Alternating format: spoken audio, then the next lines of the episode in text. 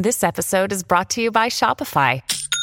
Forget the frustration of picking commerce platforms when you switch your business to Shopify, the global commerce platform that supercharges your selling wherever you sell. With Shopify, you'll harness the same intuitive features, trusted apps, and powerful analytics used by the world's leading brands. Sign up today for your $1 per month trial period at shopify.com slash tech, all lowercase. That's shopify.com slash tech.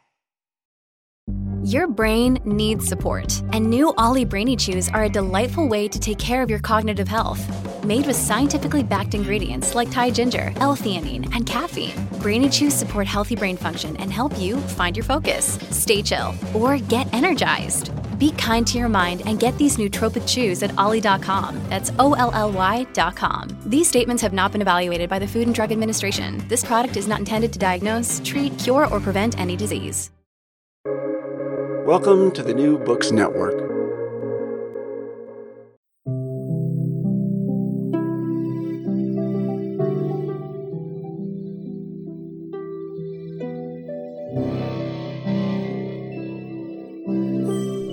Hi, my name is Allison Renna, and Greg graciously invited me to step in for this episode as a guest host. I'm a doctoral student at Yale University, where I am studying the history and philosophy of religion and science. On this episode, I'll be interviewing Dr. John Modern, professor of religious studies and science and technology studies at Franklin and Marshall College, where I went to college a few years back and where John was my teacher.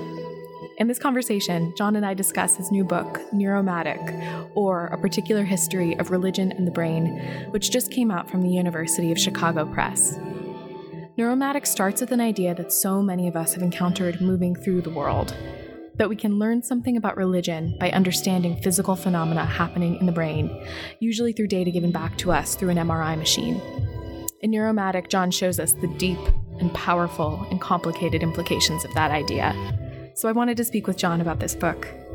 John and I ended up having a conversation that begins with some of his earlier work on 19th century American evangelicals, touches on the relationship between philosophy and history, and sets us up for a really rich discussion of Neuromatic. I want to note that because John and I are friends, we ended up having a very passionate conversation, and during this discussion, a particular strong word beginning with the letter F is used a few times. If you don't want to hear strong language, we recommend that you skip this episode. So I want to take you with me to John's office in Lancaster, Pennsylvania, where I met him on a warm afternoon a little while ago. When I walked in, John had some books laid out on the table where we had had so many conversations during my time as a student, and our conversation begins there. Yeah, any, yeah, um, yeah. And stop me if I and just be like, "This is good," but you can be like, give me a hand signal and be like, "This is too much, too much." And I also But- brought props, props, books from Neuromatic. Did Yeah, oh so my what, it, what is here? Okay. We have a phrenology um, self-instructor. Okay. I'm not sure if you ever seen one of these. This is really. Yeah, it's a this- tiny like beige book with gold writing, and there's water stains. water on it. stains. It is. Uh, It's let's try to get old. the try to get the, the sounds. Signed by O. S. Fowler. No. Yes. Oh my. So our conversation begins with John showing me a 157 year old book by Orson Fowler, who was a central figure in John's earlier work on 19th century American evangelicalism. I hope you enjoy. So Wow. somebody went to the phrenological cabinet um, April 5th, 1864. Oh my gosh. Um, A.J. Budding um, had his or her head read by O.S. Fowler. I know who is who is O.S. Fowler. O.S. Fowler is um, um, one of the sort of leading uh, phrenologists, uh, American translators of uh, the kind of um, European tradition of phrenology, uh, the science of reading the shape and the contours of the head um, in order, the surface of the head, in order to discern sort of inner moral faculties.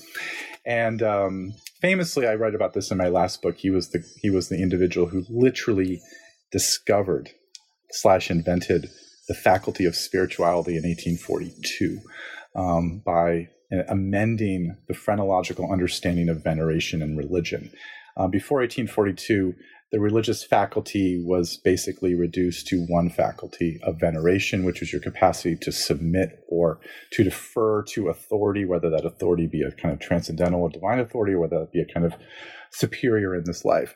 He's like, that's a little too cut and dry. It sounds a little not not Protestant enough, maybe you might say. And so he wanted a, another faculty of spirituality, which was your capacity to attend to invisible things, but not just tend to the invisible things, but to tend to um, the relationship between you and those invisible things. And so it had this kind of meta control thing where I make the argument that from that moment for O.S. Fowler, given his sort of investment in various forms of liberal Protestantism, to Unitarianism, and, and and kind of notions of true religion that are arising um, from more liberal circles in the Northeast, he he provides a, a, kind of almost license to be like I'm spiritual but not religious, right? Mm. Uh, if you if you kind of go ahead 150, 200 years, you know the person who can stand back and choose a little bit of a little bit of yoga, uh, um, a little bit of Ayurvedic medicine, a little a crystal here and there. But I also want to listen to um, Kanye.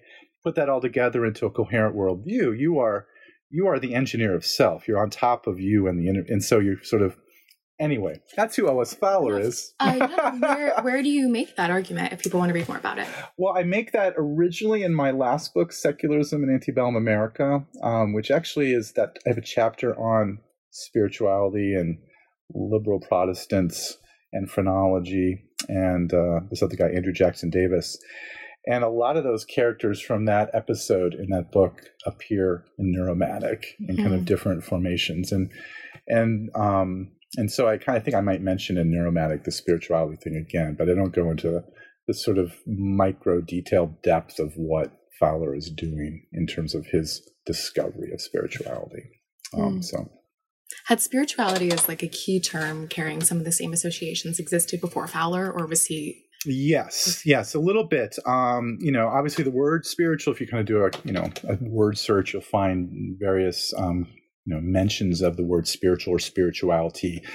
Um, but it really, I, you know, this is my argument. I'm sticking with it. Uh, you really do see it began in Unitarians in Boston. Mm-hmm. Um, um, William Ellery Channing is one of the mm-hmm. first people I've seen really use it in the way in which it's not just, um, it's not just uh, a kind of maybe synonym for religion or synonym for true religion or something like that but it, it's something that both signals the almost the essence of religion but also um, really tries to go out of its way to conjure your individuality, your mm. you know the kind of in the same way Fowler did, like to to move true religion away from any kind of um, specter or or sort of um, um, in, intimis, intimation of of submission or unfreedom or that right.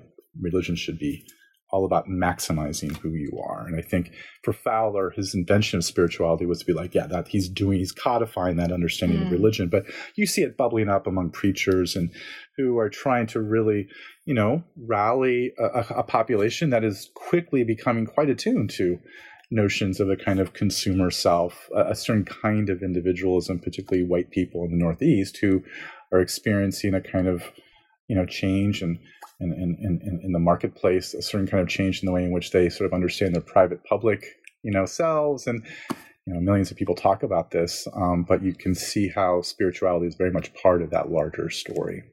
Mm. Yeah. So, so, so we have, so this is O.S. Fowler's book. Go back to this one, but then you see what's great about this. You can see this individualism, this strange individualism uh, happening uh, here, where the person obviously he went down every every single um, faculty from conjugality to parental love to destructiveness to acquisitiveness etc um, and, and and you have one to seven seven being very large to very small and he marks it marks it in there like oh you have kind of average and you kind mm-hmm. of want kind of middle range you don't want too high or too low and better yet on each one of these is a page number so okay on digestive power um, which is yeah there you go ali there you go the digestive my, my, i've been thinking a lot about um, the spirit and the human intestines yes and so yeah. yes and so that's the next podcast when i interview okay. you about that book um, so digestive power so if you have a four average digestive power you go to page 27 and you mm-hmm. can read about Um, well, what does that even mean to have a faculty of digestive power? But then you go four, oh, have only fair digestive vigor, too little to be abused, and need to promote it. But if you had high, like stomach, can you have a high digestive power, can eat anything with impunity and digest it perfectly, can live on little or eat much, and need not be very particular as to diet. You know, just kind of, you know, just tells you who you are. You mm. know, in a way, it also gives you instructions about perhaps things you might want to work on. So you kind of get this also very famously this plastic brain, this plasticity, the malleability of self, the, you know, really, I mean, the whole metaphysics of phrenology is based upon the fact that you can change. Mm. Right? There's why are we measuring your head otherwise, right? You know, we're not just telling you who you are, we're telling you who you can become. Mm. And I obviously in the kind of Foucauldian biopolitical register is a, a big point for I think from from my understanding of the 19th century, where it's like, oh, wow, that's happening. It's happening everywhere in all these different registers. Who is Foucault? What are biopolitics? And why does that teach you about the 19th century?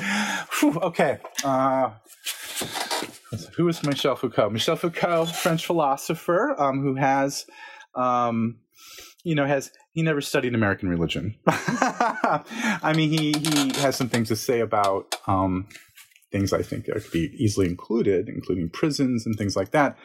But I think um, Michel Foucault is a, a, a, philosopher who I, I think was um, really an historian as well, who for me, the payoff is his kind of rethinking of what it means to be a subject in this world and how our notions of what it means to be a subject have been at least before or until he really came out and really is pushing on this we're so indebted to these you know understandings of like okay you're you're either free or you're not right? You're you're you're doing free things or you're being oppressed or or or or or or or, or put down or something like that.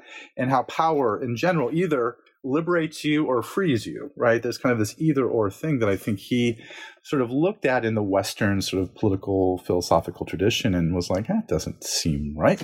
Seems like you can be both free and not free at the same time. It seems like, you know, uh, every every moment of liberation is also shadowed by moments of discipline, right? You you know who gave you the language under which to articulate your original poem, etc. It's this it's a complicated story, and so that's an easy insight. But then he takes it and he just begins to write these like books that are um, basically demand that we rethink um, for example our understandings of the relationship between reason and madness mm. you hmm. know what what constitutes the difference between you know the normal and the abnormal in terms of psychological makeup or madness or reason or or freedom and discipline and these kind of classic binaries that are sort of all revolving around certain understandings of what a human subject is, I think he just sort of almost systematically dismantles them. And so his last um, series of books, famously, where he kind of really gets into this notion of biopolitics. Um, where he wants, and he's talking about the concept um, of sexuality, and his, you know, his major insight is that, you know, sexuality, uh, you know, let's 2020 or let's say 1975 when he's thinking this sexuality is a it's a mark of you that's the most intimate thing you have. That's your freedom and that's where you are the most free. It's also where you're the most vulnerable. It's the it is the hinge of who you are as self and and and foucault's just like you know wow like it, it might be those things but you know what it also is? It's also just an incredible hinge of how power circulates through you. And so your freedom as a sexual being is bound up in the discipline of of your sexual being. Um, you know, and so the 19th century for Foucault, he calls it like in a sense the birth of biopolitics, where you have different kinds of regimes and systems and modes of, of, of governance and certain kinds of ideologies and certain kinds of kind of corporate ethical sort of directions that that um, offer you your freedom or incentivize your freedom um, and, and, and, in a sense to, to so that they give you the terms by which you will become you. And that is a great irony and a great sort of um, problem um, i think in terms of thinking through what's happening um, in notions of you know and when sexuality becomes a kind of clarion call for revolution liberation we're going to use Foucault to think about Fowler. Is, does that same that same structure hold up in what the kind of human being that Fowler is creating? I think so. I found, I mean, I've, you know, I think I'm going back to my last book, mm-hmm. but uh, uh, yeah, I, I, mean, I found much um, insight and vision from Foucault when I was reading the 19th century archive. It felt like it was coming alive in, in different ways for me. And what I tried to capture on that page was almost like a Foucauldian. If Foucault would have taken a taken a moment to think about the 19th century American religious scene for a moment, what might he have seen? Um, and so I found it. I, I, I, and I stand by. I like. I think there's something. I, in a lot of ways, it's argument secularism is not. I mean, whatever. It's it's novel in relationship to all manner of historiography in American religion, but in terms of just its general understanding of human beings, I mean, it's a Foucauldian text in so many ways, and it's this kind of asking the question: What if human beings are like this, or what if you know historians who study human beings are like this? What then does that material look like?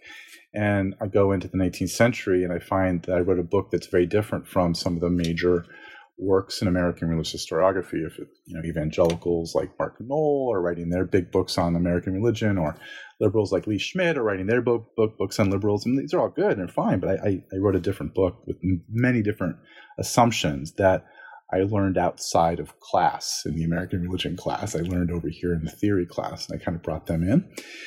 And so, you know, going back to Fowler, I think it does. It, I mean, I think Fowler. I don't. I don't. I don't know. I mean, I would never feign to understand where Fowler's coming from at the like when he goes to bed at night when he wakes up. But I mean, let's just give him the benefit of the doubt, and, he and he's committed to this. I mean, this is he's an incredible practitioner. He's a he's a a mechanic of biopolitics. Like, and he is really sets up an incredible, not just a machine, but like a, a corporation, like a, a multi pronged corporation that has all these different kinds of outlets and, and media things. And, um, yeah, I mean, I would say then your question, I heard difference. Like, I think of people, I mean, all my students think they're, I've had, I had a student this year claim that they were how how their generation was so much more rebellious than previous generations because of the internet. How did this make you feel? I, you I was like, I hope I didn't react too strongly, but I was just like, I was like, I don't know what that means, first of all, right? And I would say, I think it might be better, at least at the beginning, to sort of think comparatively about whatever we're talking about and what that means. And, you know, but there's this, you know, I, I, and I think I, I mean this is gonna go along. I think I'll put it this way. I do think the sort of biopolitical frame, and I know there's a lot of people like, well, it's about necropolitics or it's about um, different kinds of mutations in the biopolitical, and that's I, I'm not against any of that, but for my work as an historian who um, just likes to read old shit and, and think about how why that why it's interesting, what's relevant about it and, and actually why I'm interested in this stuff in the first place, it's it still works for me. It still works for me as a kind of general frame of thinking about, um, you know, I think the the is it irony or tragedy? Um, something about human being that I'm attracted to and its limits, and I think I got that from my uh, mentor Catherine Albanese, who was a uh, I'm not sure if this has ever been publicized, but a deep Foucauldian herself. Mm. And I'm not sure she's ever mentioned Foucault in her public writing. Um, but I, I, can attest to you that she was a deep, deep and close reader, marginalia everywhere of, of her Foucault when it was first published in the 70s in English and translated. As and she was a young professor and she was reading all that stuff. And everybody asked, like, how did she do what she? How did she? Single-handedly kind of just break off from that classic church history tradition that was just the wasn't even the dominant paradigm. It was so dominant people didn't even recognize it as the dominant. It was just what religious history was.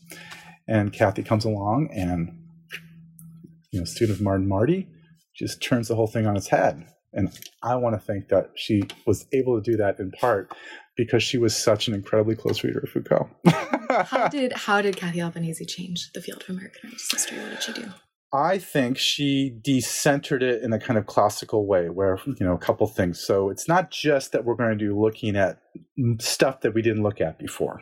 you know, so it's not simply Methodist and Baptist and Catholics plus New Agers and you know uh, sort of water therapeutics and you know those in phrenology or spirituals. It's not just the addition.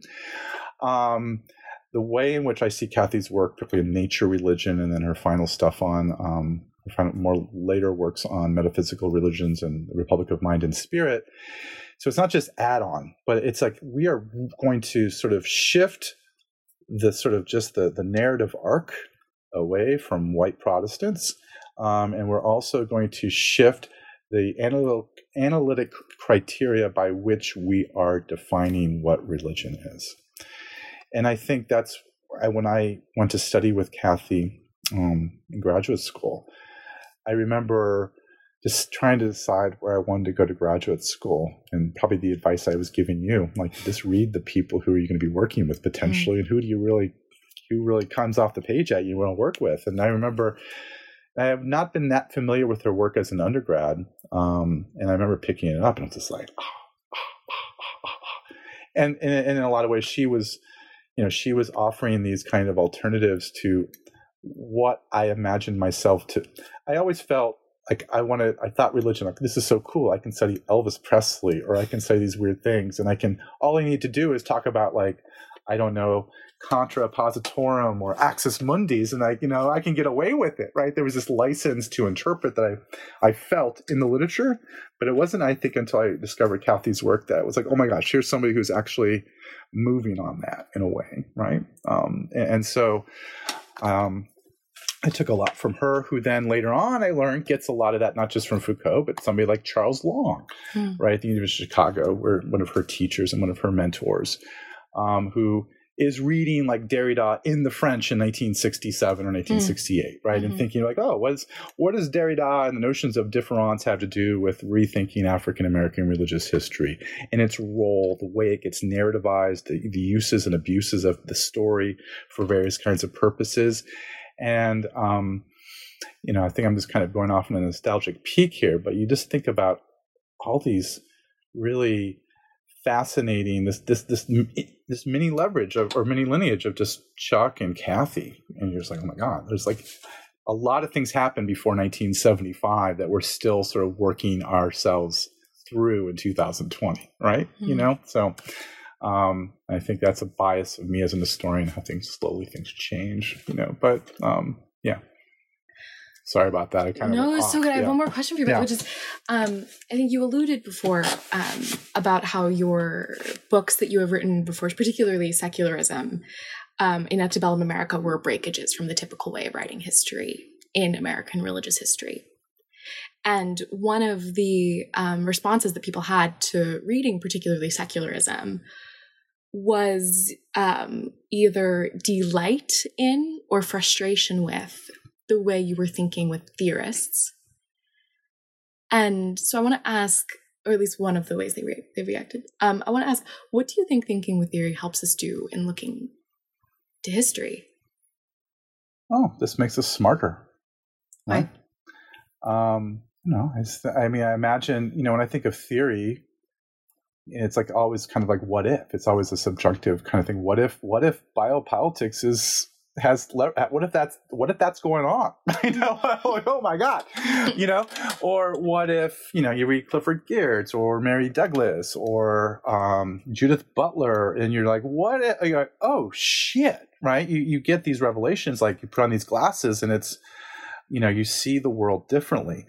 Um, and as an historian like i i mean i really it's a pet peeve of mine and some people do this to me like they'll identify me as a theorist of religion. Mm. And I'm like, fuck no, I'm not a theorist of religion. I'm an historian. And I'm proud of that. I'm not just a Foucauldian. And the historians don't want, you know, the real historians. And I, I'm putting my I'm putting my fingers up in fake Nixon quotation marks. The the real historians um, don't want to recognize me because I read too much theory, right? I read somebody like Mary Douglas, right? I was told explicitly by Mark Noll in a public setting that he does not recognize the people that I'm talking about, i.e., 19th century evangelicals. Right? Um, he does not recognize them, and by and besides, John isn't even really citing the same people. You know, he like cites Émile Durkheim, and Mary Douglas. And what does that have to do with 19th century evangelicals? I mean, like, I don't know. Like, I got into this business to think, you know, and to think expansively and be like, well, what do they have to do with one another? Which gets back to your question. They have they have a, a vision of the, how the world might work. They have a vision of perhaps the mechanics and perhaps even the metaphysics of how this world might work.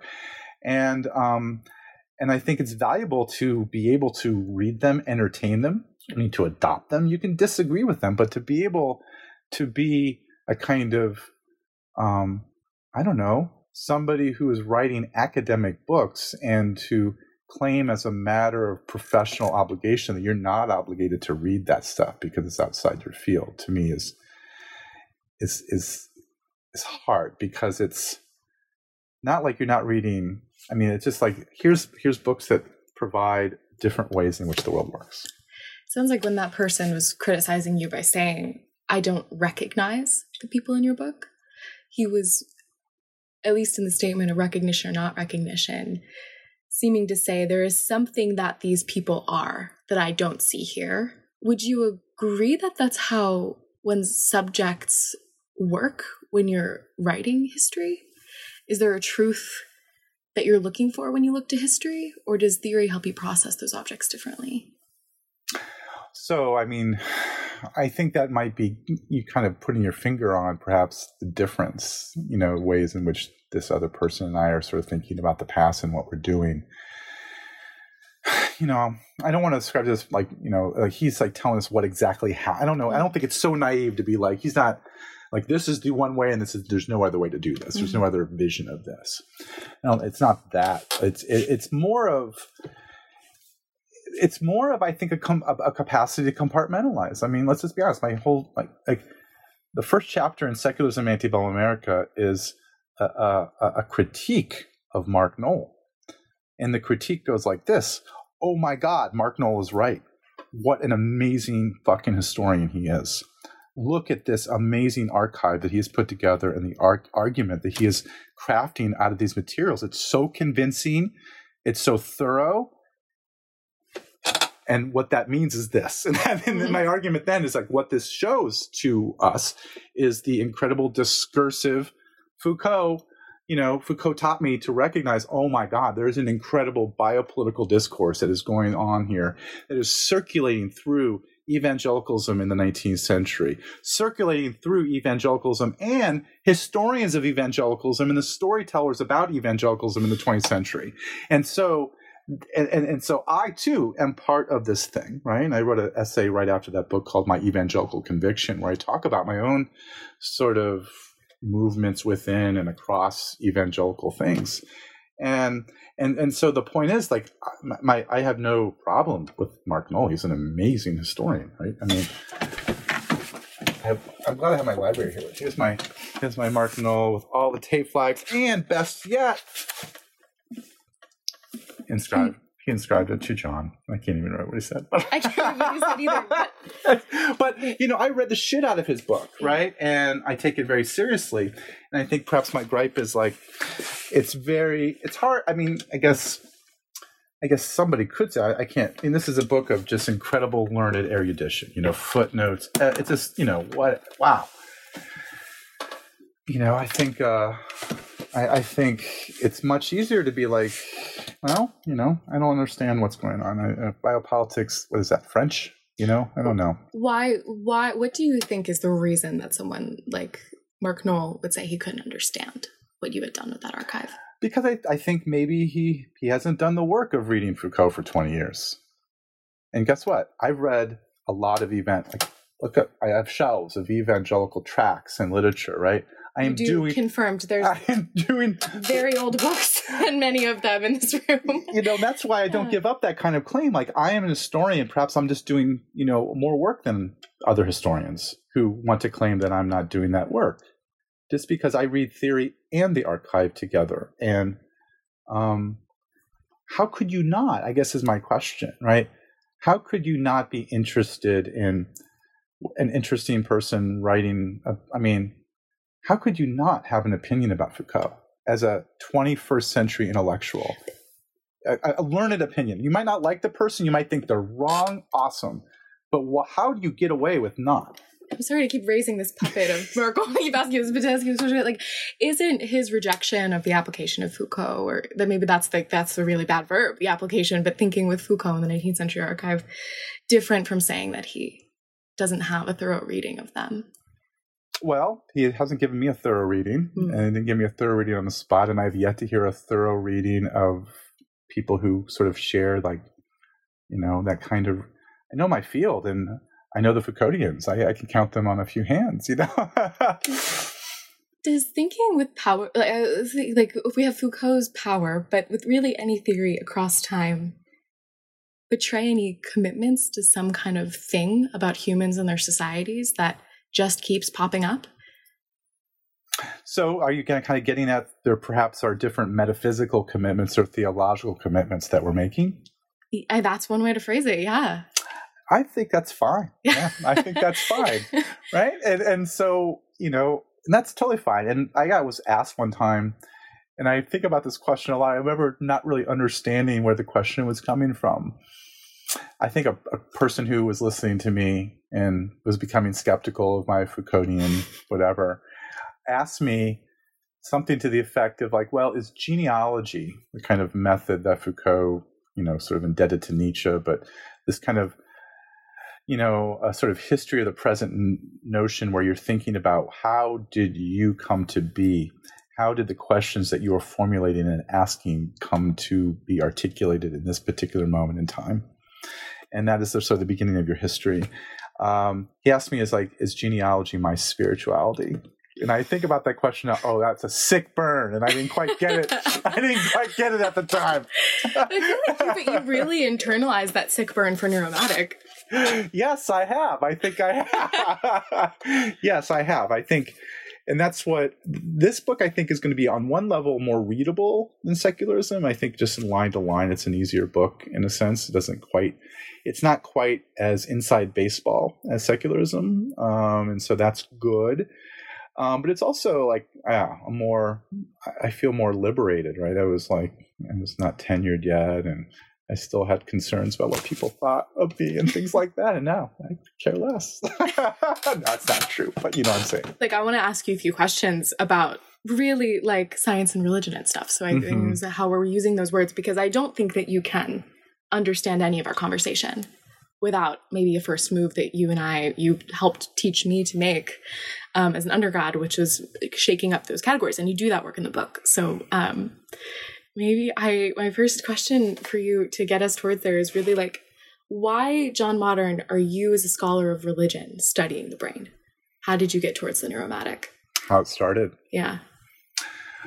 Well, it uh, I think um, it's uh, probably two things. It started a little bit with the previous work I've done on phrenology. Um, you know, just sort of becoming interested in this so-called proto-scientific, proto-psychological um, uh, discipline that arose in early the mid 19th century that understood the brain as a religious object. And so I was I did some work on that. You know, hmm, who else was doing that now and then? That kind of was part of it. But it was also, uh, you know, I, I, think motivated in the, you know, in, in around 2010 or 11, I think I was going to the American Academy of Religion, which is the huge conference for the study of religion, which is a, uh, one of the largest academic conferences in the country. It has like eight to ten thousand people with their name tags, you know, walking around the conference center in San Diego or San Antonio or Boston, or wherever it might be, and everybody there studies religion, right, on some level. But that what that means is just this incredible variety and diversity of what that you have you have you know Tibetan monks walking around with like SMU Baptist you know theologians with like hipster kids who are reading their Foucault and you have everything in between right um I, and I I've always liked that conference a lot just for um you know, just seeing all my friends basically um, from graduate school and and, and beyond. Uh, but I just started noticing, you know, like there were this new tribe of two tribe I had not recognized or not really sort of taken into account these this new tribe of cognitive scientists. They just kind of all vaguely anthropological and they had enough they were talking about you know, like different parts of the brain and sort of doing the science thing and they would not only come into panels that i often thought were zones like history or textual analysis or whatever it might be and they would they would speak very authoritatively about what they imagined we were studying and they would always do it from this kind of almost like I get it. It had a, a, certain kind of punk aggression to it, which is cool. Um, fine with punk aggression, and I, I, appreciate it on some level. And then I started going to their shows. I started going to their sessions in the following years, 2012, 2000, 2014, and I was just, I, I, I felt like, oh my god, I, I should have been an anthropologist of religion. This is this is amazing, right? And and so I think that first moment was born out of a sense of defensiveness of like who are these new people saying such you know what i didn't think were very convincing claims with incredible amounts of not just charismatic authority in the room, but with this kind of deference to the scientific method and numbers and charts and pictures of brain to, and, and statistical things to prove to me that whatever my ideas about Durkheim's understanding of the sacred profane difference is really, you know, pales in comparison with the fucking fact that when we said this to this person, this happened. Look at the picture; it's blue. And you're like, okay. And so I think in that moment, in that moment, I I was struck with I think I wouldn't I wouldn't argue this, but I was like, this smells a lot like a religion, or it smells it smells like that's what that's what insular groups do that have their own metaphysics mm. that that are practicing. And I was like, huh. So when you say, yeah. oh my gosh, I should have been an anthropologist, you're saying this room full of cognitive scientists should have been my field site. I should have been here observing what's yes. happening in this room. Okay. I had that insight, I think, early as just like a, you know, I may have tweeted something out or whatever I did in 2011, something, you know, kind of cutting and witty and dry and sort of esoteric or something like that. And I think after that, I started push I, I, got involved in a science like a project that was studying prayer with a lot of different kinds of people and i, I proposed to study and that was the first moment like, i want to go and and hang out with actual cognitive and neuroscientists while they study religion. I think that would be really interesting. And that's probably 2013, 2014, I started thinking that. And that's when I personally got way into all the science study stuff. That's like mm. when I first really read Latour. That's when I first started sort of seeing this entire field that I had not really been that aware of and for me like oh my god this is amazing. They are they are studying science and, and science almost as like well here's here's a theological tradition and we're going to not study it in order to affirm it or to say it's not true but we're going to treat it in the way that is very familiar to me as a scholar of religion. Like i don't i don't put different things in front of my students to debunk them nor to say that they're really true. We, we, we think about them historically and what's going on them with them in a literary or textual way or something like that, or or the context in which they take effect, etc. And I found almost this like, oh my gosh, like you guys are like you know you know you know sort of a, a cousin like we have, we have a related sort of take mm-hmm. and so i think that's how it began and where I, I, I began to that initial insight as a scholar of religion where i'm like huh this smells religiously you know on some level or when I first read some of the cybernetic archive around the same time, like this totally smells like theology. Like it just smell. I don't. I don't know what. Like what? Like what kinds of like the writing, the genre, the sensibility. And I think I started there, and um, and that was I think the beginning. And I and one of the things that I learned throughout, like I'm not the first person with this insight, right? Many scholars of the cybernetic who are like, huh, some weird shit going on here, right? And and, and I always like, and, and so I'm not the first person to notice that, but I think I was my one little claim to fame is I think I'm the first historian of religion to sort of weigh in on what perhaps is going on religiously here. So I just have a kind of professional background where I can do some comparative work that I think other people aren't quite ready or trained to do. Mm. And that is also to speak of people have different expertises. Like I, you know, some people are like PhDs in physics and things like that. I'm like, I don't, I don't have that, right? Mm. and so my my take on the brain here, you know, um, is very much uh, very much respectful of the kind of scientific claims that they're making. I'm not trying to say no, that doesn't add up to two point four. I'm like no, like not questioning the machines are not working right, or uh, I'm I'm trying to sort of step back and just like deeply and densely historicize them to the point where they they and other people can begin to see um, you know different kinds of well, neuro and cognitive scientific perspectives as products of history um, and not necessarily just simply embedded into the sort of fabric of our reality. So. I think moving through the world, uh, it's easy to imbibe um, something that we might call a science and religion divide. These two things that are separate from one another, maybe they're in conflict, maybe they complement one another, but nonetheless, they name something um, that is characterized by their difference. You have maybe science, which is a um, mode of inquiry for gaining objective knowledge about the world, and you might have religion, which is maybe an institutionally based um, community structure organized around a set of beliefs. These are the ideas that might be easy mm-hmm. to move through the world and absorb. How did your entry into that cybernetic archive or those uh, lecture halls on the cognitive science of religion show you something different was happening with those categories?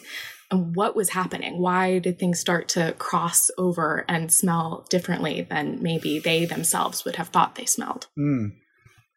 Yeah, I think it's just dwelling within that archive. And when I say the cybernetic archive, I'm talking about like the, the Claude Shannons and the mathematical theory of communication and Warren McCulloch and Walter Pitts's understanding of neural networks with a series of articles in the 1940s. I'm talking about like Norbert Wiener's more like trade paperback pop science books on cybernetics and John von Neumann's stuff on um, computer, even Alan Turing's stuff a little bit. I, I don't talk too much about Turing.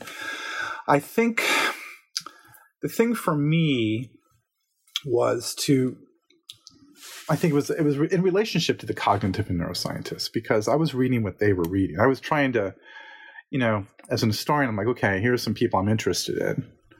Who are they reading? How are they reading that? Right. And so my first instinct as an historian was to go back and to sort of try to survey what they were reading and how they were coming up with their ideas about religion. And so the first move was like, wow, like this is like, you know, the, the affect of the contemporary cognitive scientist, right? And it was the affect in the room, the seminar room, or the conference room at a conference, or perhaps, you know, it's a really kind of just super like objective, confident, almost like you know, we you know we're not assholes. We don't know the truth, but we are stating what we think is true. We're doing it strongly because this is how intellectual work is done. Right? Own up to your ideas. Don't just point out flaws and deconstruct things and do that thing. Right? Don't just be a critic on the sideline where you never stand for anything. You got to stand up for what you believe in. I was like, huh where's my Martin Luther? All my Martin Luther's up there, but um, um, you know, so I think it was like that. John, what do you mean by that? What do you mean by that? well, you know, it was that again. This this is getting way too like psychological, but like you know, I think um, there's some part of me deep inside of me that um, I recognize a kind of alpha male, right? You know, and I recognize it. and I don't like it about myself, and I try to manage it, and I try to like do things, and but I see it in the world on I want to be like that. I just want to whack a roll it down, right? And it's like, uh uh-uh. uh And so I noticed an incredible masculine, confident, cocky sort of, and what I think, and I still think just, I don't want to say shallow, but this doesn't add up. The affect is so much stronger than what is actually being said. And I was like, that's really interesting because you go back to the cybernetic archive, what they're reading, um, it's a lot weirder, right? I mean, um, it's a lot weirder where you begin to have people talk about, um, you know, like Wiener talks about this the idea of basically reducing a human being into information in order to transfer them from one place to the other. Mm. I mean, I'm not here to tell anybody what religion is or what religion's not, but I'm like, wow, that's fuck, that's cra- that's awesome. Like, now I want to, whatever I'm doing as a scholar of religion, I would hope that I can say that that's the kind of thing I would like to study, right? Mm and I and I and I and I'm like, well, some other people have some ideas about what happens, and you know, we we think of these things, and so I was encountering ideas that I'm almost like, wow, that that is just that the, it is it's so imaginative and so just wonderfully bizarre and i want to celebrate it. And and it was that bizarre edge that i did not see kind of it, it sort of had gotten contained or domesticated on the way to the cognitive and neuroscientist. And so in a lot of ways i think and i'm just saying this out loud i'm not sure if i buy into this but you think about the kind of quirky sort of nature of those early cyberneticians and the fact that they were kind of all over the place and the almost orthodox kind of you know sort of ritualistic sort of kind of repetitions of ideas among cognitive neuroscientists if you're thinking about the religious factors and how they differ um, but yeah uh, i think it was that moment where I, I began to think not just as a cybernetic archive or the cognitive scientists i don't i mean i didn't want to be like well they're really religious and we didn't know it right and i didn't want to I, I am not interested in that move as a, a, general kind of thing. I I'm much more interested in sort of stepping back and thinking about as you kind of frame this entire question that we live in a world right now which for you know it is it is absolutely um, the the the idea that we you know there, there's something uh, religious and there's something scientific and they again they can be compatible and they can be in conflict or whatever that is. Those that categorical difference is everywhere. And and um and as a historian again and this goes back to like whatever the foucauldian proclivities i have you know i'm not so much interested in getting in there like no you've got it wrong. The actual real relationship between religion and science is this and here's how it really works as opposed to all these other people who've gotten it wrong.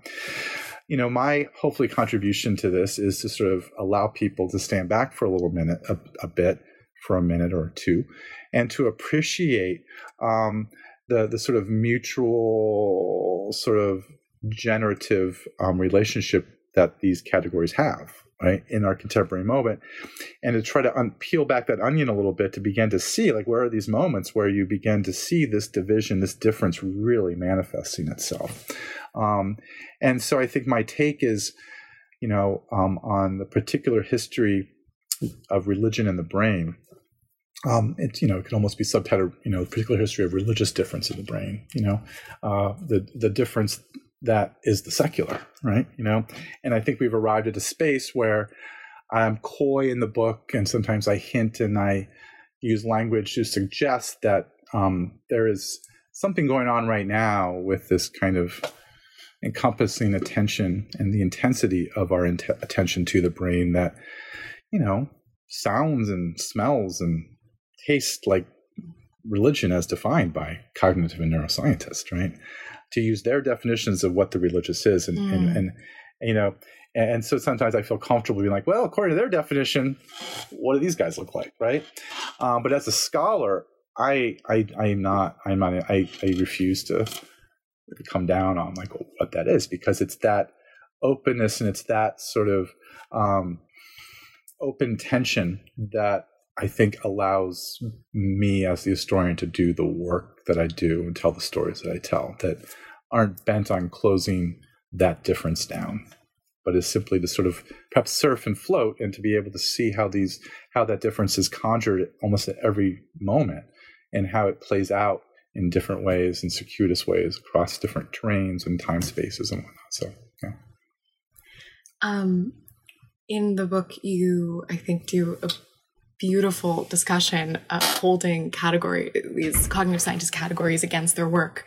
Um, in your discussion of uh, interpretation through the MRI and prayer, can you recount some of that uh, work that you did? and how you hold those categories against each other. Yeah. Uh, so yeah, no. Um. So the book begins with me and the MRI. I am. Uh, I am. Uh, I am partaking in a um, a study uh, where they're looking, basically looking um, to find some neural correlates of uh, of religion. It's more specific than that, but yeah, I, I'm taking place, and so I go into the MRI, and I had this experience in the MRI that was, you know, kind of overwhelming. I felt I felt, you know, it was it, it was a physical, visceral experience, but it was also an intellectual experience, and it was an experience that, you know, I kind of pitch it and frame it as a kind of classic sort of you know, kind of mystical encounter with power or something like that. But it's always done a little bit with a kind of wry sort of tone.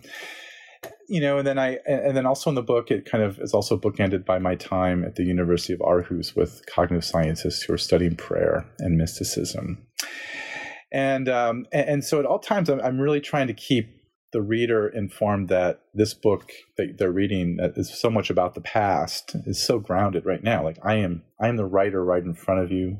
I'm, I'm writing, you know, with my own limited understanding of the present and trying to tell a story about the past.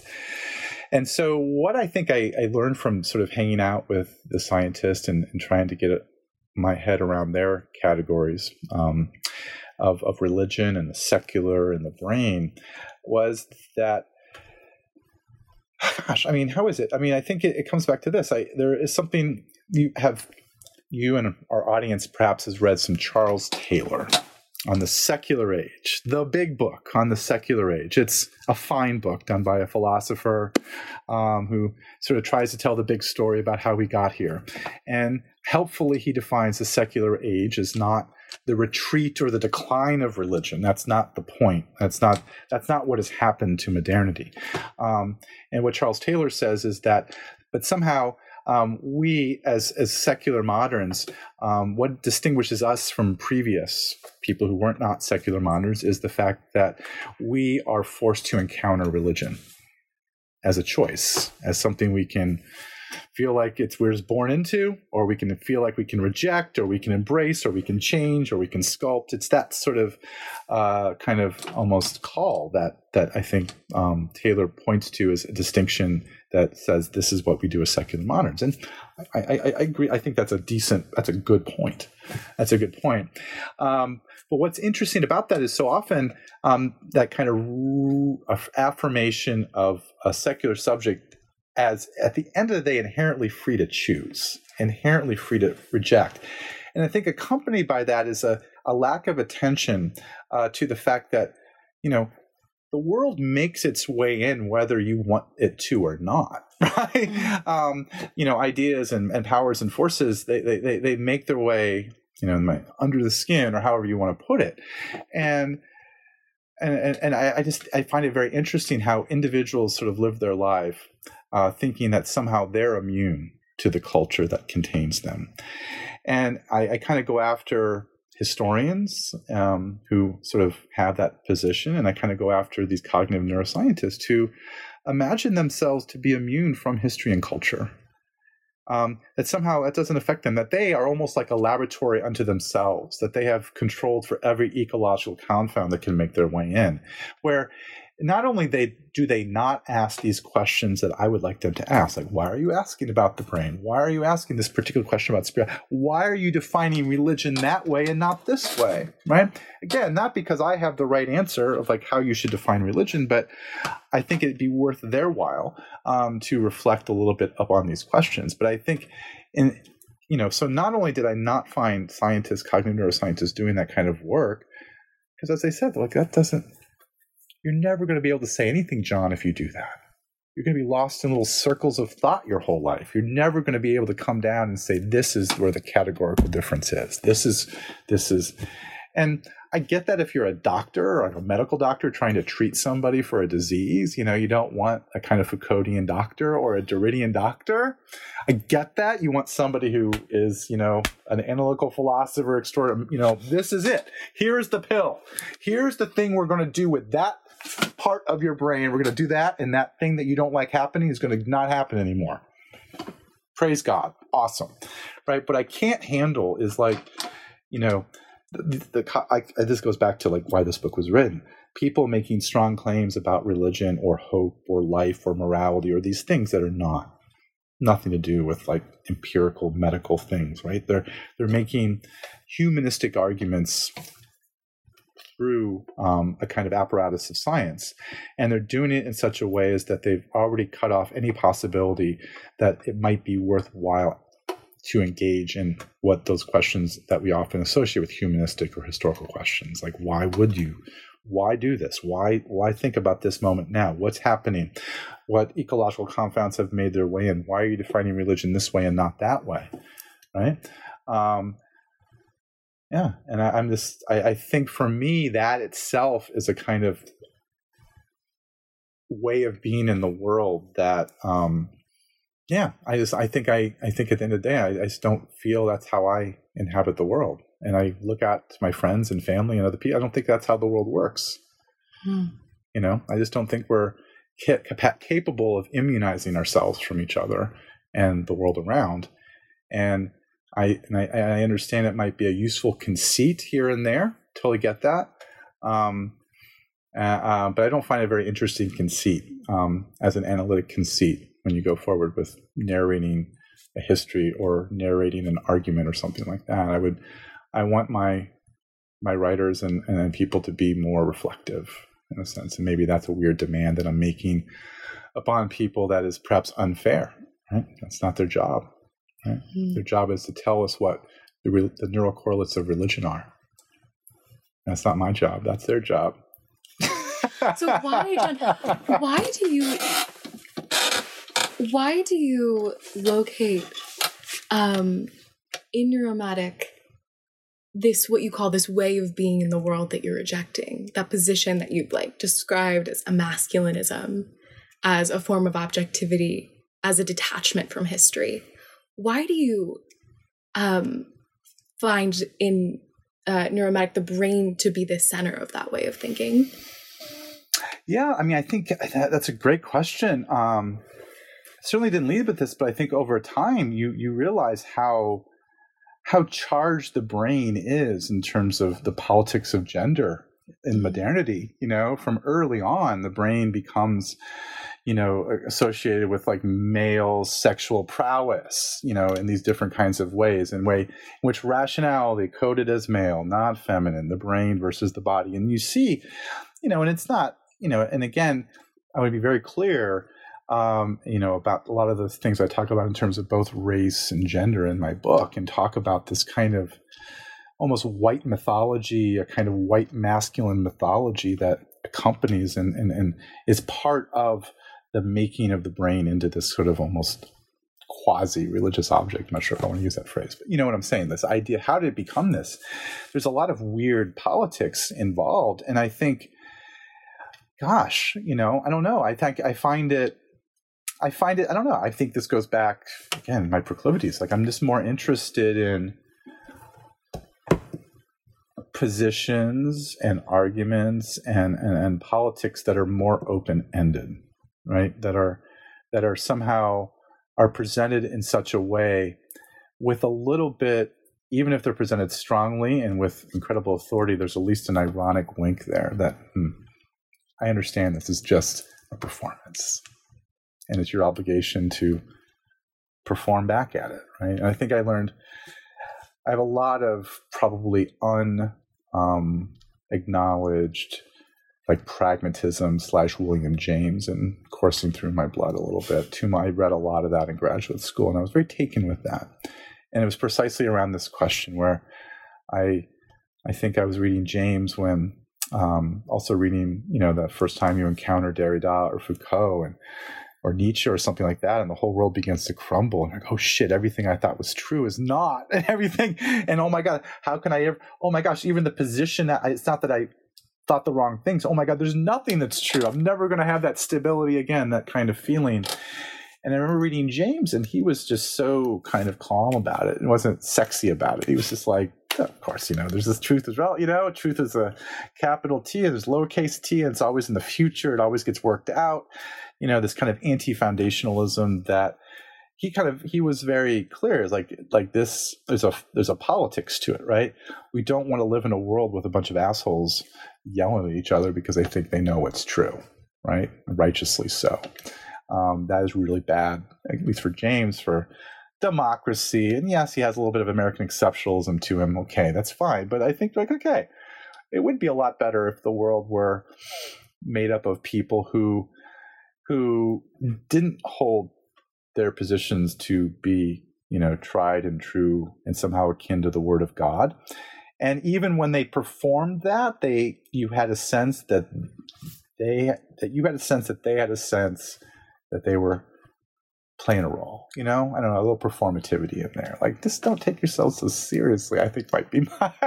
so basically, Ali, you've made me realize what is what is your metaphysics, Sean? I'm just like, well, silliness, silliness, and humor.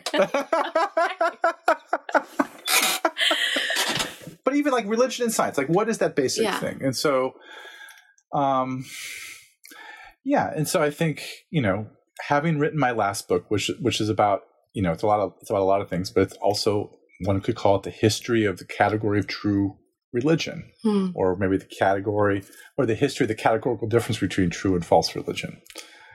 How that difference is understood and imagined by individual people, how that imagination of that difference then plays out in what they do, um, how it affects other people, how it gets taken up in different kinds of iterations, how those different iterations combine and somehow split and go off in differently inflected directions, come back, etc. So, you know, I, I, was versed in early part of my career in sort of thinking at the meta level about the category of religion and how much work it does in this world, and and, and for the for good, for bad, for ugly. You know, it's not it's not a moral claim. It's just like, oh my gosh, and it goes back to my little mention of Charles Taylor, the idea that you know nobody lives without religion.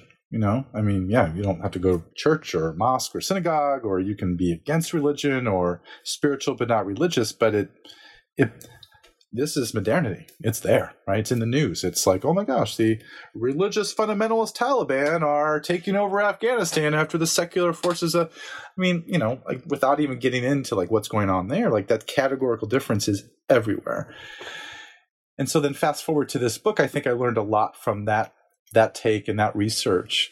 Um, and so the current book Neuromatic is is sort of almost like, yeah, what it's asking the question, oh my gosh, the there is this thing out there that we all identify as like the cutting edge of secular enlightened science. Like this is where the real fucking work of the future is getting done. We're building brains, we're building computers, we're we're gonna live fucking forever. We're gonna make everything easy and convenient, and it's all kind of based around uh, a kind of scientific perspective that um, assumes itself to be true natural and human. Like, I mean, it's just like the the end all be all, right? The like, what is going on at the level of the brain? Um, and so I think you know when I see that as a, again as a scholar of religion, I'm like, oh, I just want to know how we came to. How did that happen? How how has it become so just commonsensical for anybody and everybody to almost feel required no matter what they're talking about, to sort of slip some neuroscientific study in to give whatever they're saying more legitimacy or more authority. Um, how have we come to a point where it's become, again, just unquestionable how true the brain is for almost, you know, in all these different spaces? And so my perspective on the relationship between religion and science, I think of science and scientific perspective is similar to religion. I mean, a lot of people are claiming to be religious, a lot of people claim to be scientific, and that's I love it.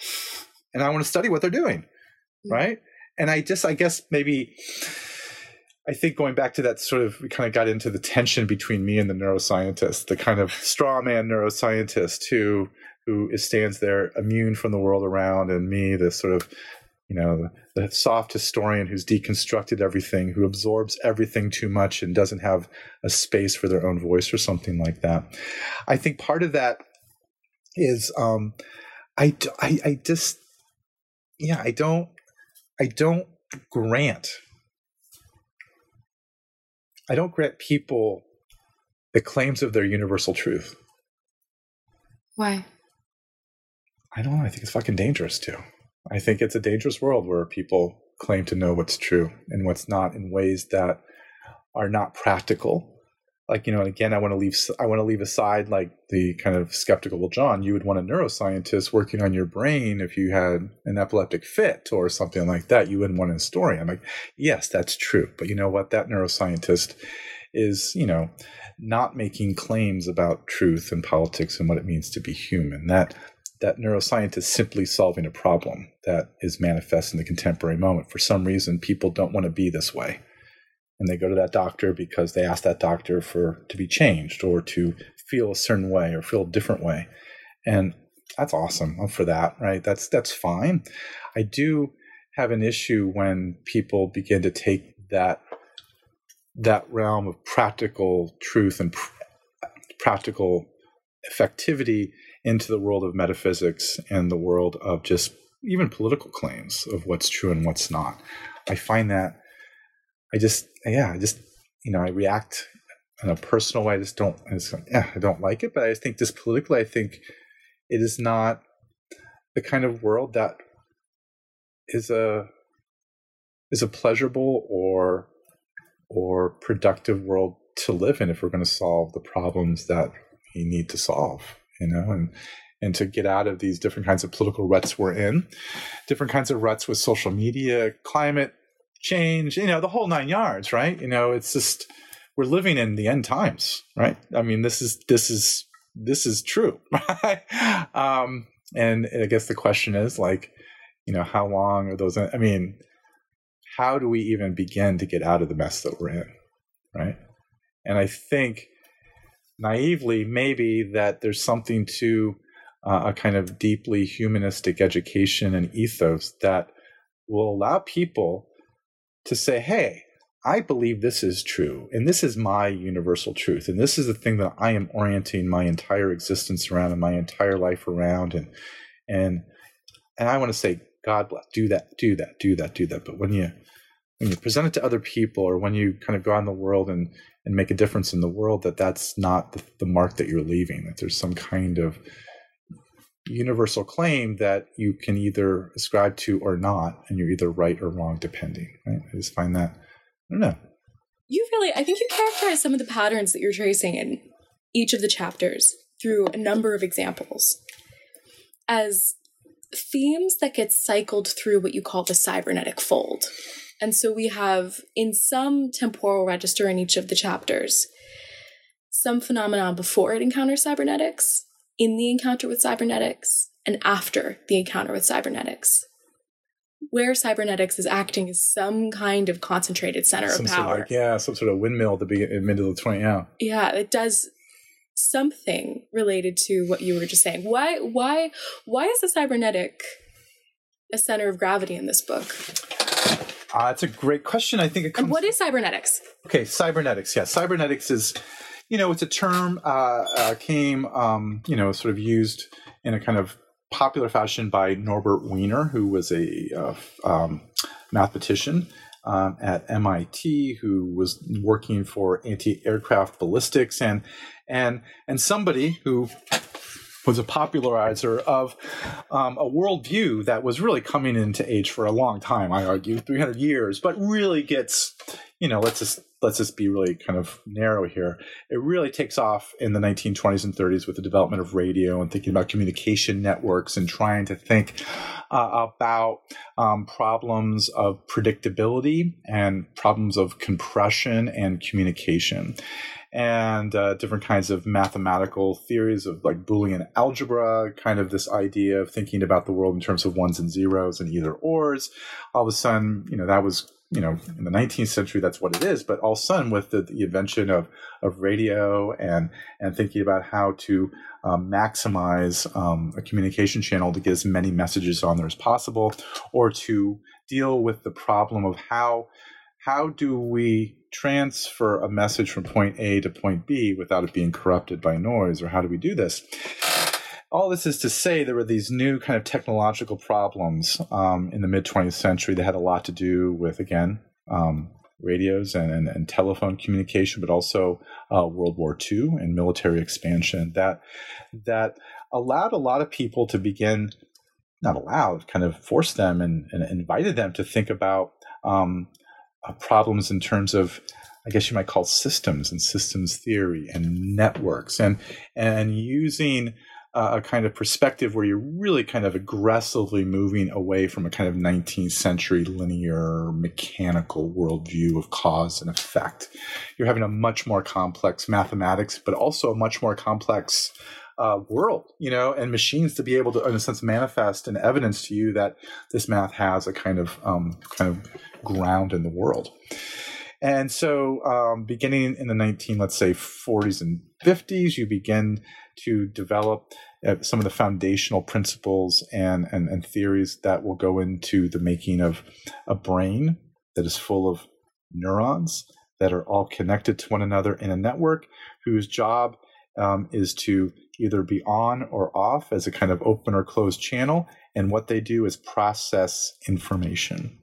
Uh, you also have similarly the kind of the same origins of what we now understand as a digital computer.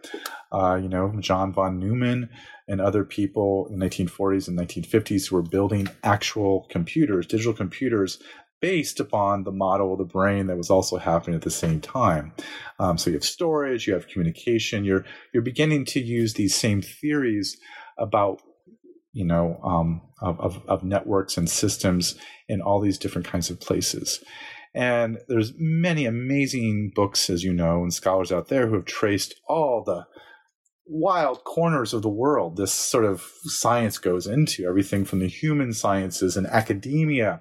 Um, you have perhaps you know thinking about now where we have the stanford you know literature laboratory right? Where people are you know doing distant reading and plugging in 18th century texts in the computer and doing all kinds of algorithmic searches. That's part of the cybernetic moment.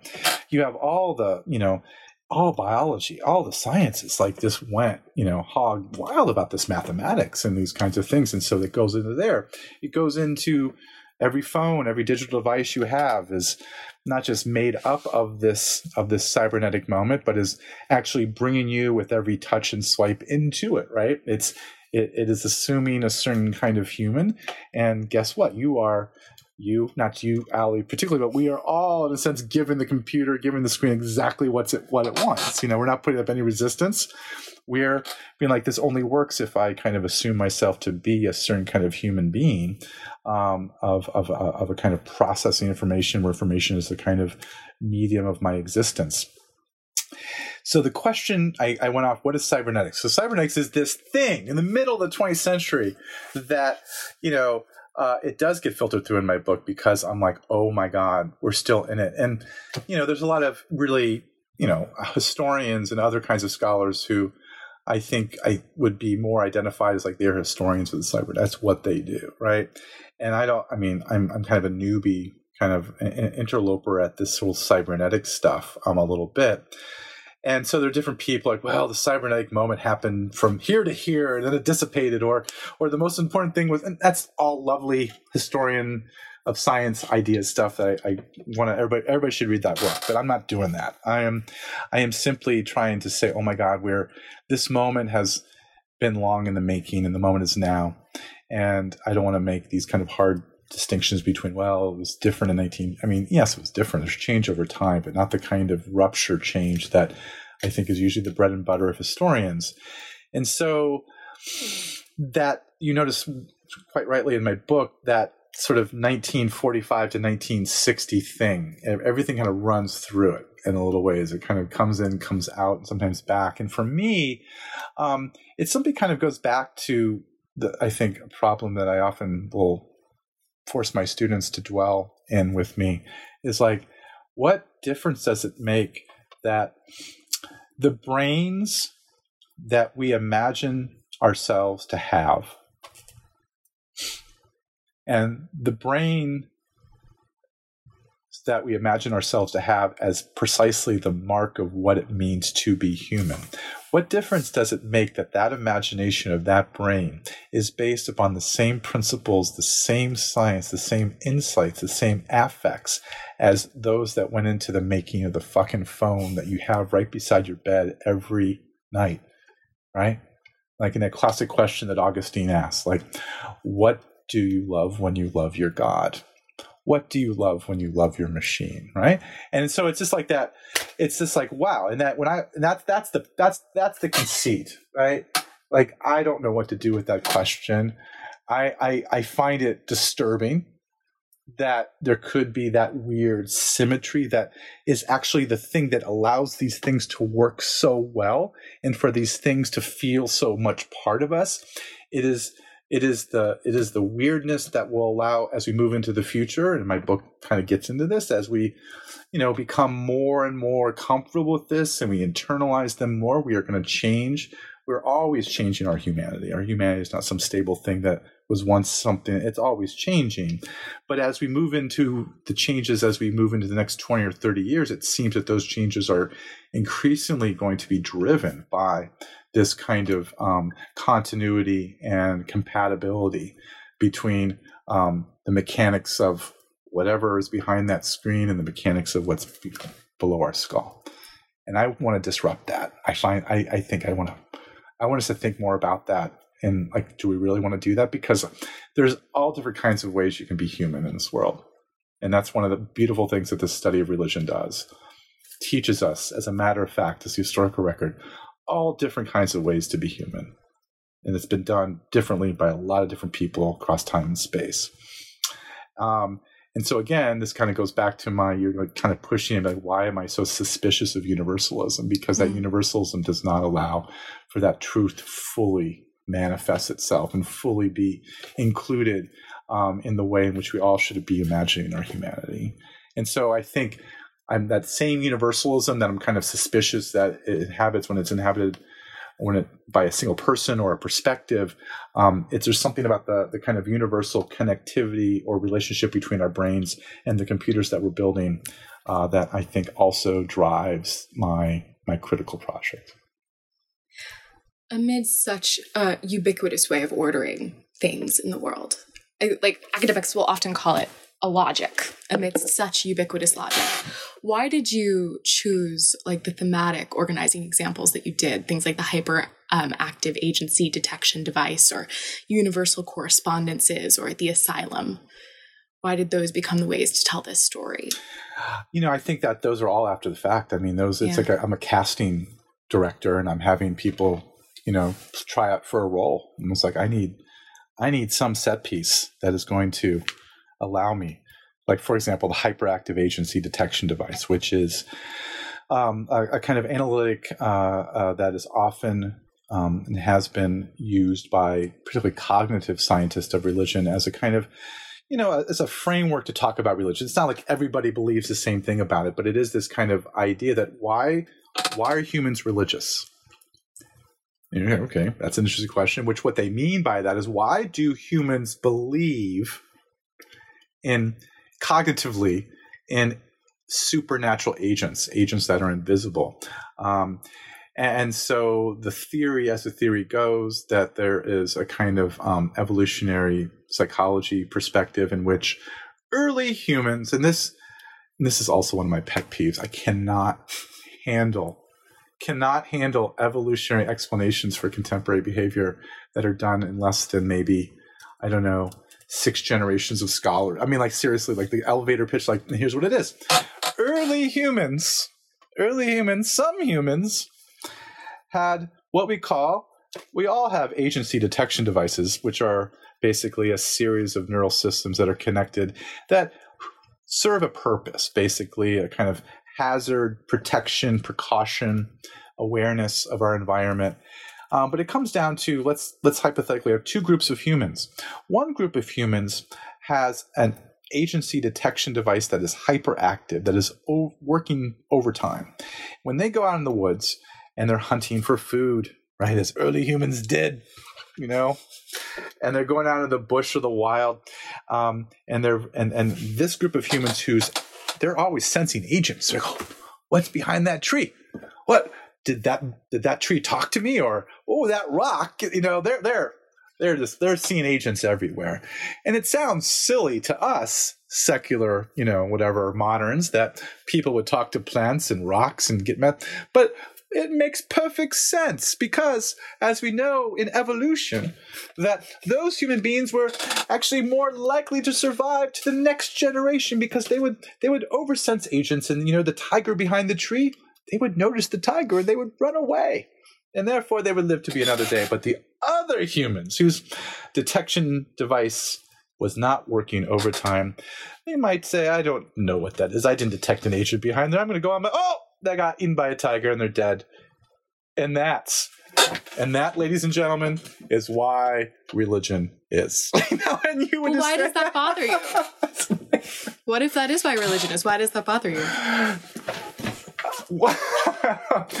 okay, that's a great question. Um, yes. Okay. Why does that? I mean, I first of all, I love it. I love it.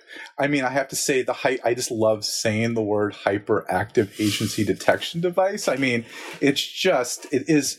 It's like the best, the best actor in my book. Like the wow. Like yeah, you brought an Academy Award for this, right?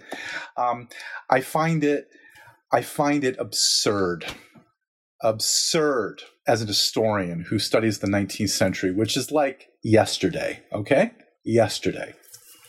I got my book there from the 19th century. I got this book signed by Orson Fowler right in my hand right now. I'm, I'm there.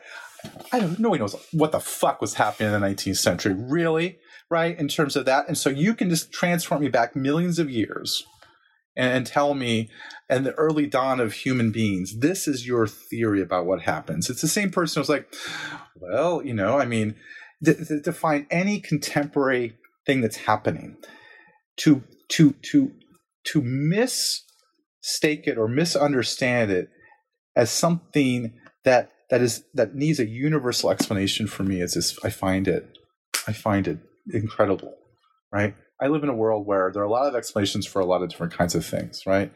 Um, and it's one thing again i want to give my sort of credence to the scientists doing this kind of work like why why do humans need this this amount of carbohydrates a day? Or why do you i mean there are kinds of things that are like i mean we can have theories about that and but the theories like why why do men act a certain way? Or why are we religious? Or why do we show empathy? Or why do we engage in war? And these kinds of things.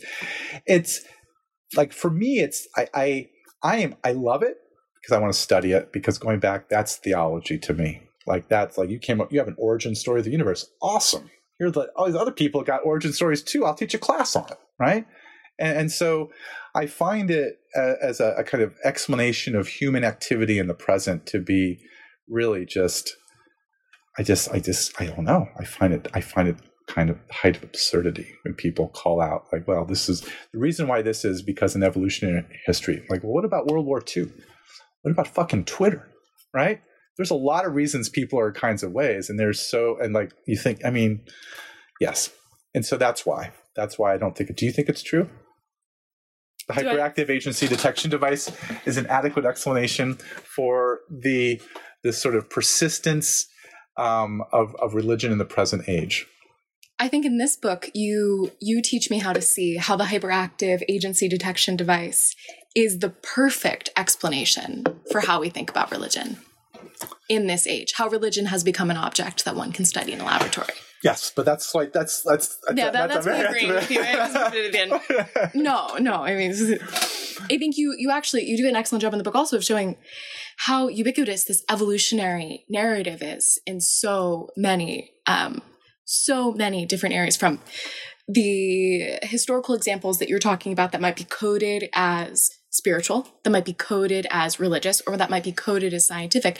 They share um, that particular commitment to the idea that things are evolving. There is a survival to the, of the fittest. There's a feedback loop to the development and production of ideas. Mm-hmm. Is that something that comes from cybernetics? Is eaten up by cybernetics? Is expelled by cybernetics? Or does it have a different relationship to that kind of central weight of the book? Yeah, no, I think you know cybernetics is a definitely a utopian project. You know, um, you know the early like I mean cybernetics gets taken up in different kinds of evolutionary circles very explicitly in, in those kinds of ways. I don't deal with them so much in my book, but I think there really is a, a, a resonance between these two. I mean, there is progress. Like I mean, cybernetics is like, you know, it's like oh my gosh, like we now are on the cusp of this revolution in thinking and doing and being and what it means to be human. And wow look at us. We are at the pinnacle of, of, of human thought. And one of the things that i think i was quoting my book where i quote some cybernetician in like 1962 who just sort of lays it all out there without apology. It's like our our method of scientific inquiry is built into nature itself the way in which we're thinking about the world, the way in which we are being scientific, is not just some sort of human effort to understand the inscrutable world. It actually, we have discovered how actual, we've discovered how reality really works. And we are now modeling, or we are uh, able to fine tune our brains and our approach on that. And so that they've reached the end. And now it's just about filling it all in. And so there's this kind of assumption among many cyberneticians that they are at the end all be all of knowledge. It's the same way in which somebody's like, you know what? I had a dream last night and God spoke to me and God told me these are the five truths of the world. And again, I love that.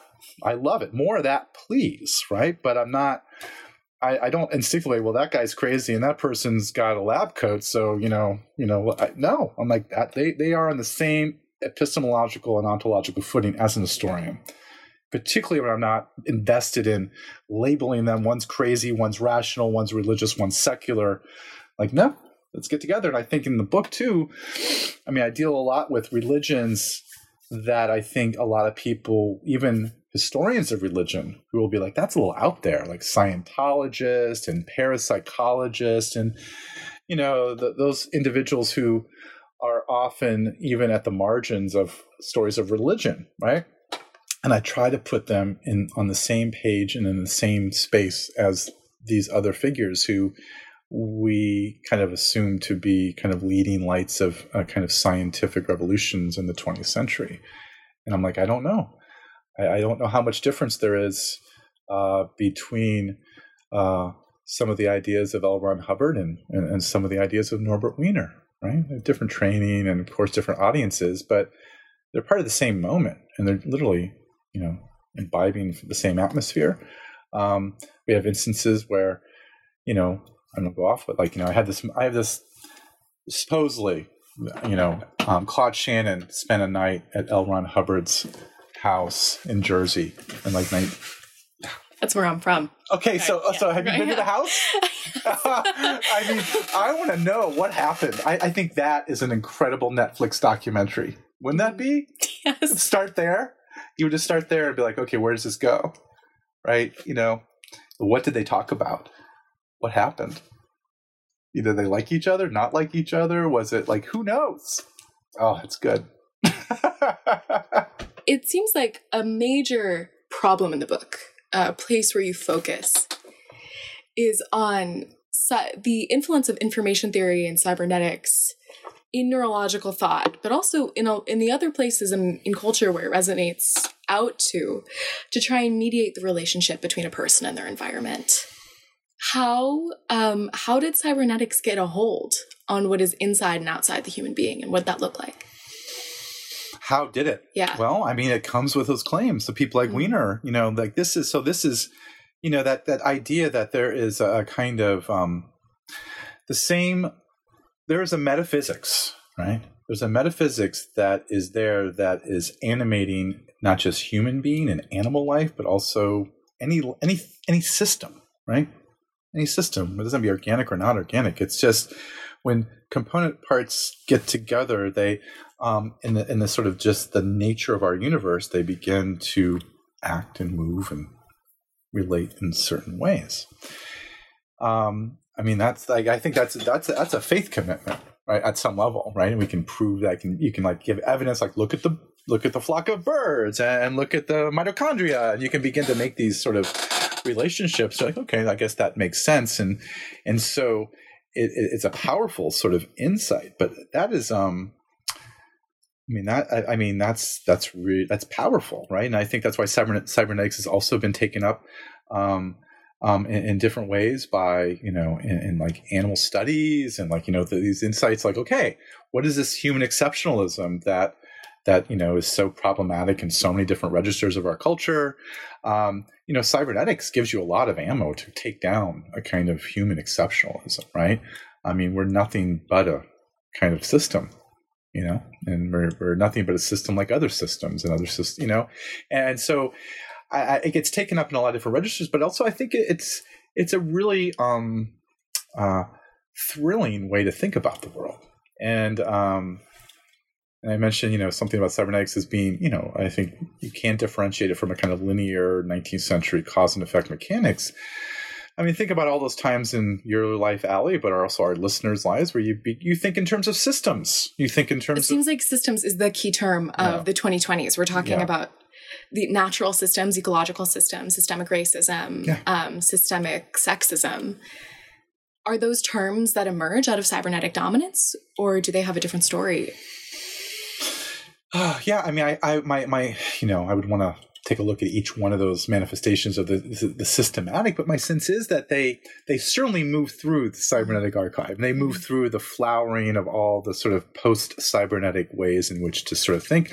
You know, um, you know, the most potent legacy of cybernetics is the computer networks and the systems under which we live, which gives fodder to different insights about how racism works or how sexism works. You know, um, and so I think they all all are connected, but it's also you know, I, I want to, I think I get into this in my book. There's a lot of ways in which I acknowledge, like, I find that, you know, a kind of almost systems approach to things a really powerful, you know, from my own work as an historian, mm-hmm. right?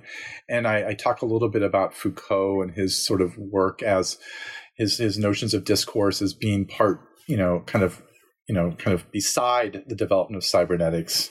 Um, in a lot of ways, he's he's very much resonant, and I and I appreciate that. And so, one of these moments in my book where I find my own self thinking in terms of systems, systems of discourse, um, I recognize and I try to recognize as fully as I can, um, but not as much as, I mean, obviously there's always more to do, but as fully as I can, the way in which I myself am implicated in this world and where I, I am. Like, I, I have, in a sense, reduced the world to systems because that's what we all are doing, how not to do that.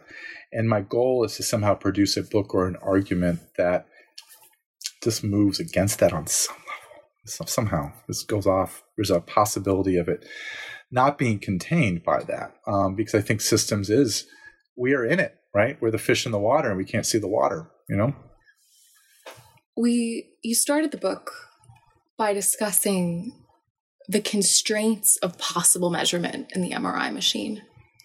How does historical analysis work differently than that? Or does it work differently than that? Hmm. I do. I mean, yeah. I mean, the constraints of history are amazing. I mean, like, I mean, you know, like that again. This I'm thinking about my conversations with the cognitive and neuroscientists who sort of just just find no value or merit really in what they see as just like, well, John, you you're a good writer. You can really turn a phrase or you can you know you're not saying anything. You're just putting words together and just throwing it up there right?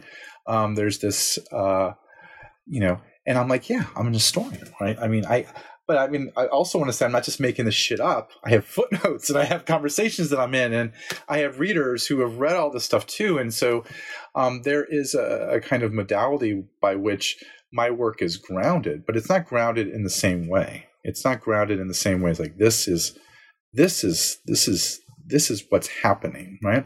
I I I, I would a, a mark of my book's success will be if people read it and either agree or more importantly disagree with it. And most importantly write another book that says you know john's kind of right about this but he was totally wrong about that. Right? That's where that goes.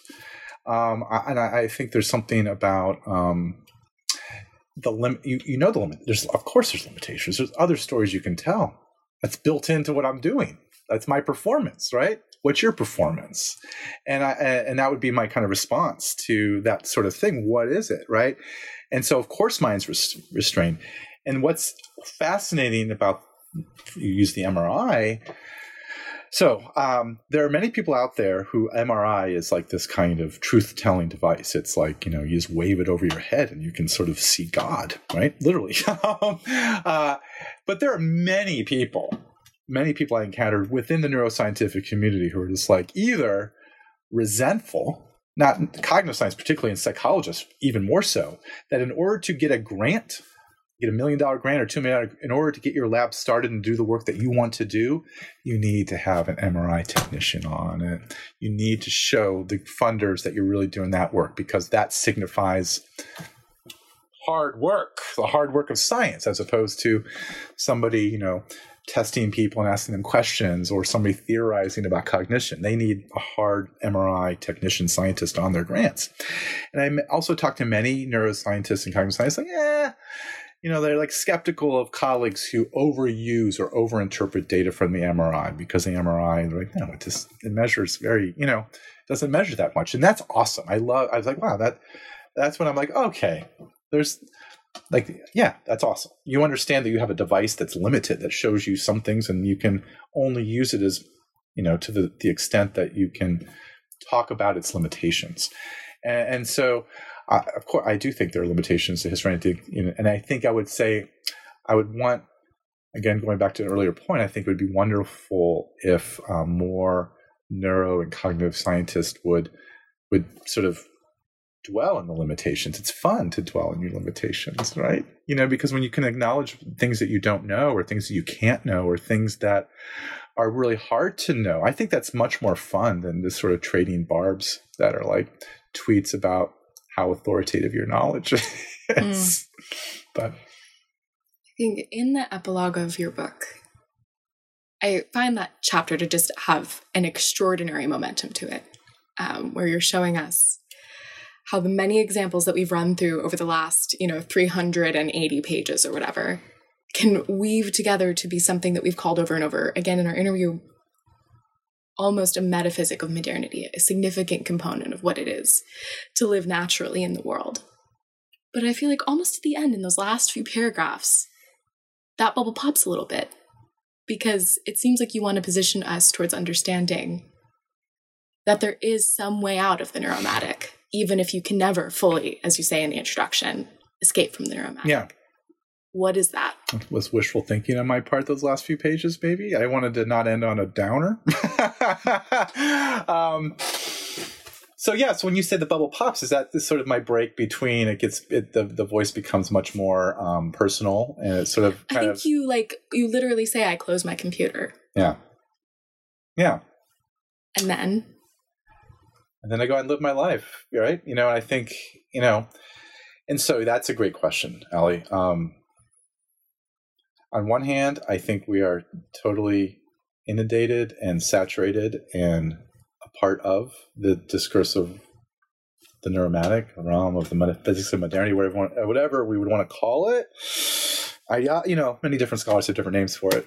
Last couple hundred years, that's what it means to be a scholar within modernity. Is to fucking what is that shit? We all know it's that. What is it? Um, and so on one hand, I am there with that. Um, yeah, and I sort of end that last couple of pages is sort of you know highly sentimental. Going back to our the beginning of our conversation here, perhaps like unveiling my romantic proclivities as a writer and as a thinker uh, but I think there is things like chance and um, happenstance and uh, who knows, mystery that is uh, in the world still. And I do not want, I don't present it to the reader. I don't make any claims that I think, I mean, I'm presenting to it now to a listener. Perhaps it's out there. I've had moments where I've convinced myself that it's out there. It's out there outside. Somewhere outside the cybernetic fold? Yeah, I think it exists.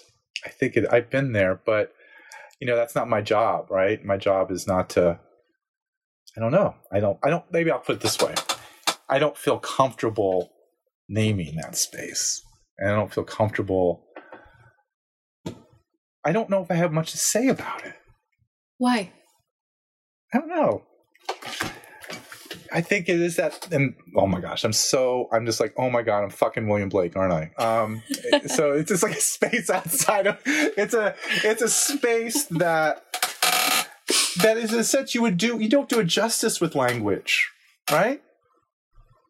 And so that that book ends with a little bit like you know, it points, it points, it points beyond the computer. You know, it points outside myself as a writer to my kids and my family and my friends and and and, and, a kind of warning that you know if if we are not to in a sense find that or embrace that or encounter that spaces outside the neuromatic i do fear that there is a, a kind of um, bad future for us on some level right um, and so why don't i do it in the book i don't know i mean because i do it in my classes i think i do try to think i do it you know, but I don't do it on that last page. And that goes back to why I'm such a control freak in my writing, because I wouldn't feel in control if I opened up that worm, can of worms. it seems to make a little bit of, there is some sense to, um, it's in the book you frame what you are doing is analyzing discourse. Discourse is an object, mm-hmm. you're contributing to it. It's got you wrapped up in it. Mm-hmm. It's agential, mm-hmm. um, something you can analyze and something you quite fully know. But this escape out of it, that's not that's not something you can capture in words? well, I don't want to claim that I escaped that. Like, I don't yeah. think. I mean, I only want to claim that I there, I believe I would want to affirm with my hand in the air on a, on some sort of sacred book that we could all agree is sacred. That like I, I, I affirm that there's a space outside the neuromatic. Um, but you know, I think you know it gets at where what you know after this book, after 380 pages of being hit over the head constantly with this. Oh my God, this world is thick. This world is thick with this this fog of whatever this is. Um, I hope to open it up enough where you. My envision is where the reader would close the book, and hopefully, in my like that was pretty good book, and it was dark. It's a dark book. It's kind of you know, it's funny and it's, but it's dark. It's dark, right? And and there's a reason why my grandmother, for example, has this kind of weird appearance dedicated to my grandmother, um, who you know, has uh, you know, kind of interesting history. She I talk about in the book, but I'll put it this way. She was a committed evangelical and a committed premillennialist. And the line that I find great humor in the book, but I also tell this at parties when, you know, she talks about John, John, we we are lucky to be living in the end times. And it's just like, you know, there's something just that line for like, you know, bring there's something for me that is both absolutely dead center within the metaphysics of modernity, which I describe, but it's also my memory of it and the way in which it hits me. Um, it takes me out of it on some level too. And I imagine, you know, hopefully there's ways in which a reader can find something in the book where they don't encounter that space outside or that space aside in my book, but somehow after the book. Does that make any sense? Yes. Okay. Especially if we can think of Neuromatic or a particular history of religion in the brain by John Modern as its own kind of windmill where we learn something and then we come out. Um, I like to think of that as shooting off the windmill at the end, I think. That's nice. That's yeah, kind of, yeah, yeah. And yeah, it's just like, yeah, I mean, I like that. Um, yeah, because there's just one, you know, I'm gonna, you know, I just, you know, I, you know, kind of going back when really met on this, like we're part of a very small little, little weird, little nerdy group that's been around for, I don't know, depending on how you want to count it, not very, you know, decades, centuries, whatever, just like nerds who are way into like telling these stories, but also accounting for our stories to other nerds, right? And, you know, um, I just think there's something really valuable about contributing to that conversation.